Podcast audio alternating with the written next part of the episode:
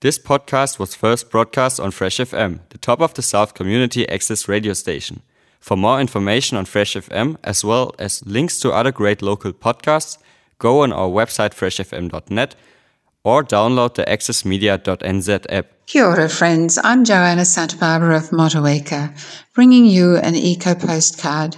Each week, I send you a small snapshot of a few things going on in our world concerning the health of our beautiful planet.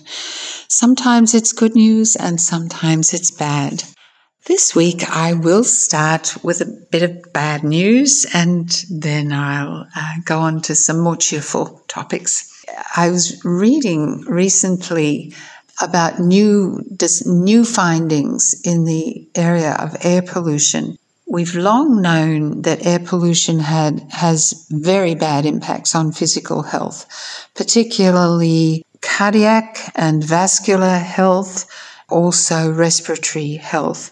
The bad guys are nitrous oxide and the microscopic particles in polluted air. In our lovely region, lots of areas have quite clean air, but our two cities, Nelson and Richmond, don't always have clean air. What's recently been discovered is that mental illness also is worsened by air pollution.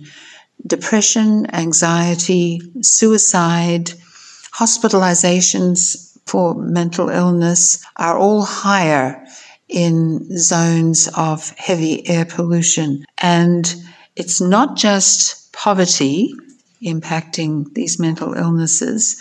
Other possible factors have been factored out, and it, it seems to correlate with air pollution. Furthermore, IQ develops worse in polluted areas and dementia is increased.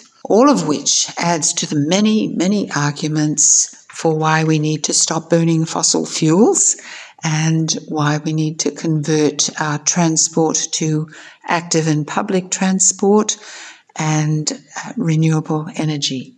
Okay, on to more cheerful themes.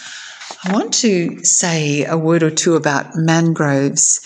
In June this year, I had the pleasure of spending time in the north of our gorgeous North Island and uh, of seeing the the coastal mangroves in that part of the country, and even uh, walking a boardwalk through a mangrove forest, which was quite delightful. Mangroves have been undervalued, misunderstood, and uh, in terms of the global coastal lining of, uh, of mangrove forests, destroyed in many countries, including our own.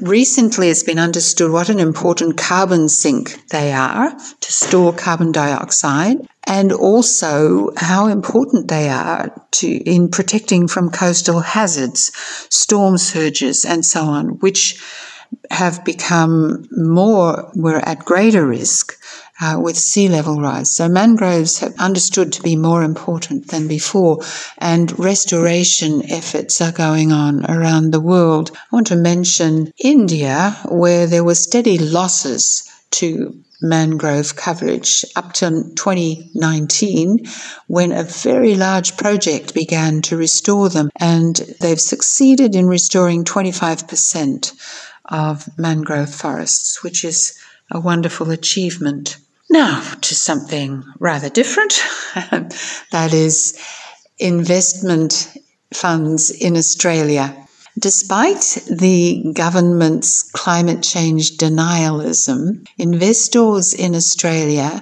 have taken note of the importance of not investing in fossil fuels. Investors in ethical investment funds, which are careful not to invest in planet destroying fossil fuels, have increased 30% in the last year and now account for 40 cents of every professionally managed dollar. half of the 100 top listed companies that people invest in have net zero targets for carbon emissions, up from a fifth a year ago.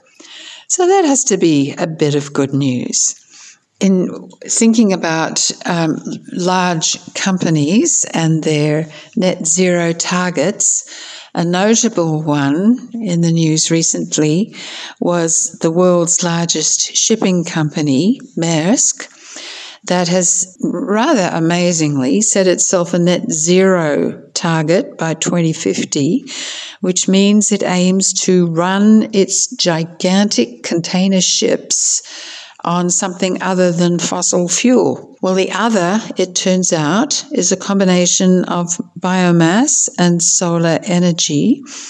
And they've just bought eight new container vessels, the total costing $1.4 billion, uh, which are designed to run on green methanol derived from biomass.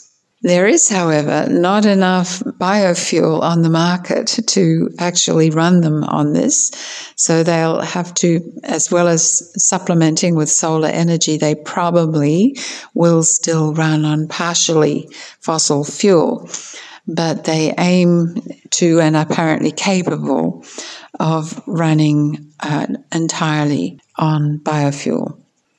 And finally, the Nelson Tasman Climate Forum has recently had one of its monthly hui, which attracted quite a lot of people with a focus on doing your household carbon footprint to work out where your own household emissions are coming from and forming a household climate action plan so lots of people got together in small groups to work this out and found it quite interesting. The next hui of the Climate Forum will be held on the 28th of November. It'll be a Zoom hui and will run from 7 p.m. to 9 p.m. And it will have a a, focus on how to have a climate conversation, how to talk about something that lots of people are worried about. Uh, in fact, a majority of us, according to recent public opinion polls, are worried about it. How to talk about it with others. So, if you're interested, go to the Nelson Tasman Climate Forum website and you can very easily register for this free hui. That's it for today. I'm Joanna Santa Barbara, and this has been an Eco Postcard. Eco Postcards is on Monday afternoons 3:30 p.m. and Saturday mornings 9:50 a.m. Till next week, bye for now. Thanks to New Zealand On Air for making this podcast available by funding the Access Media project. Other great podcasts from Fresh FM are available through the accessmedia.nz app or our website freshfm.net.